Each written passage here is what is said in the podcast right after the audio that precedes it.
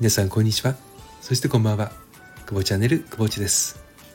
え先ほどまで、えー、2回目のねコラボライブぶっちゃけを、えー、ライブ配信させていただいておりました。今回ねまたあのスタートに戸惑いましてまたしばらく無音状態がね長く続くというね放送事故をやらかしてしまっております、えー、スタイフ以外で、ね、アップする場合はねちょっとこの部分カットして、えー、上げていきたいなと思っておりますけれどもね。まあ、2回目のねコラボ配信かなりスピリスピリチュアルのねあの内容的なものが、えー、多かったかもしれませんけれどもあの実際に、まあ、そのスピリチュアルということよりもねその目に見えているものと見えてないもので見えてないものの方がはるかにね真理に近いっていうのはこれはもう皆さん肌感として持ってらっしゃることだと思うしあの久保地自身もねあのすごくそこは、えー、大事なポイントだと思っているんですよ。ちょっとね、あのー、ライブの時に話ができなかったことを、まあ、振り返りながら、えこの単独配信ではお届けしたいなと思ってはいるんですけれどもね。うん。まあ、私自身の話で恐縮ですけども、やはりその、一人でね、自分だけで考えてるのって、いろいろ考えても結局その世界は自分の中にしかないので広がりもしないし、えー、まあ堂々巡りをすることはねあってもまあシフトチェンジはしないんですよね。でやっぱりそこに誰かの目線が入ってくるとか誰かのそのリズムが流れ込むことによって、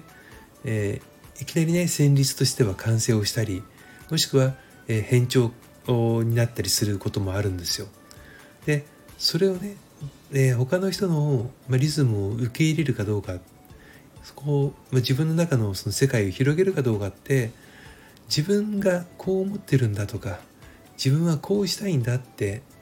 外に向けて発信するしかないわけですよね。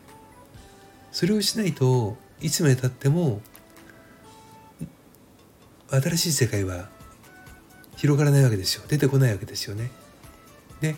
独学で勉強してね自分の世界観を広げようと思ってもこれよくあの心理的な言葉でもあるウィッシュブルシーイングって言ってね人間見たいものしか見ないのでつまり知りたい情報しかあの受け入れないのでそうすると自分の耳に聞こ,、まあ、聞こえがいいやつとかねあの自分が、えー、受け入れたくないことっていうのはもう意識的に避けちゃう。でこれが、えー、進んでいくと無意識的に避けてしまうそうするといつまでたってもどんだけ勉強したと思っていても結局世界を広がってなかったところになるんですよねだからやはり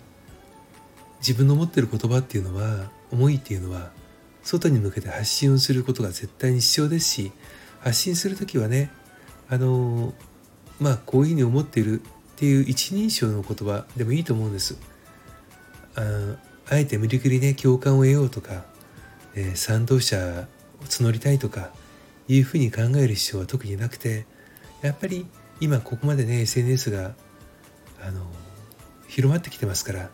昔と違って自分の意見のを発表する場っていうのはいっぱいあります。それを見てくれる人がいるかいないかはこれはまあ次の問題であってまずはね出してみる。外に向けて自分の思いというものを出してみる。であとは、えー、同じような考え方をする人やちょっと違う考え方をする人のところにコメントを寄せてみる。当然礼儀作法は守ってね、えー、コメントを寄せてみるというのはすごく大事なことなんではないかなと思います、えー、次のね、えぶっちゃけ次第3回目は再来週になりますけれども、え今回の2回目、え公開ライブを、え受けてね、え終わってみてくぼっちの思うことをお届けしてみました。それではまた。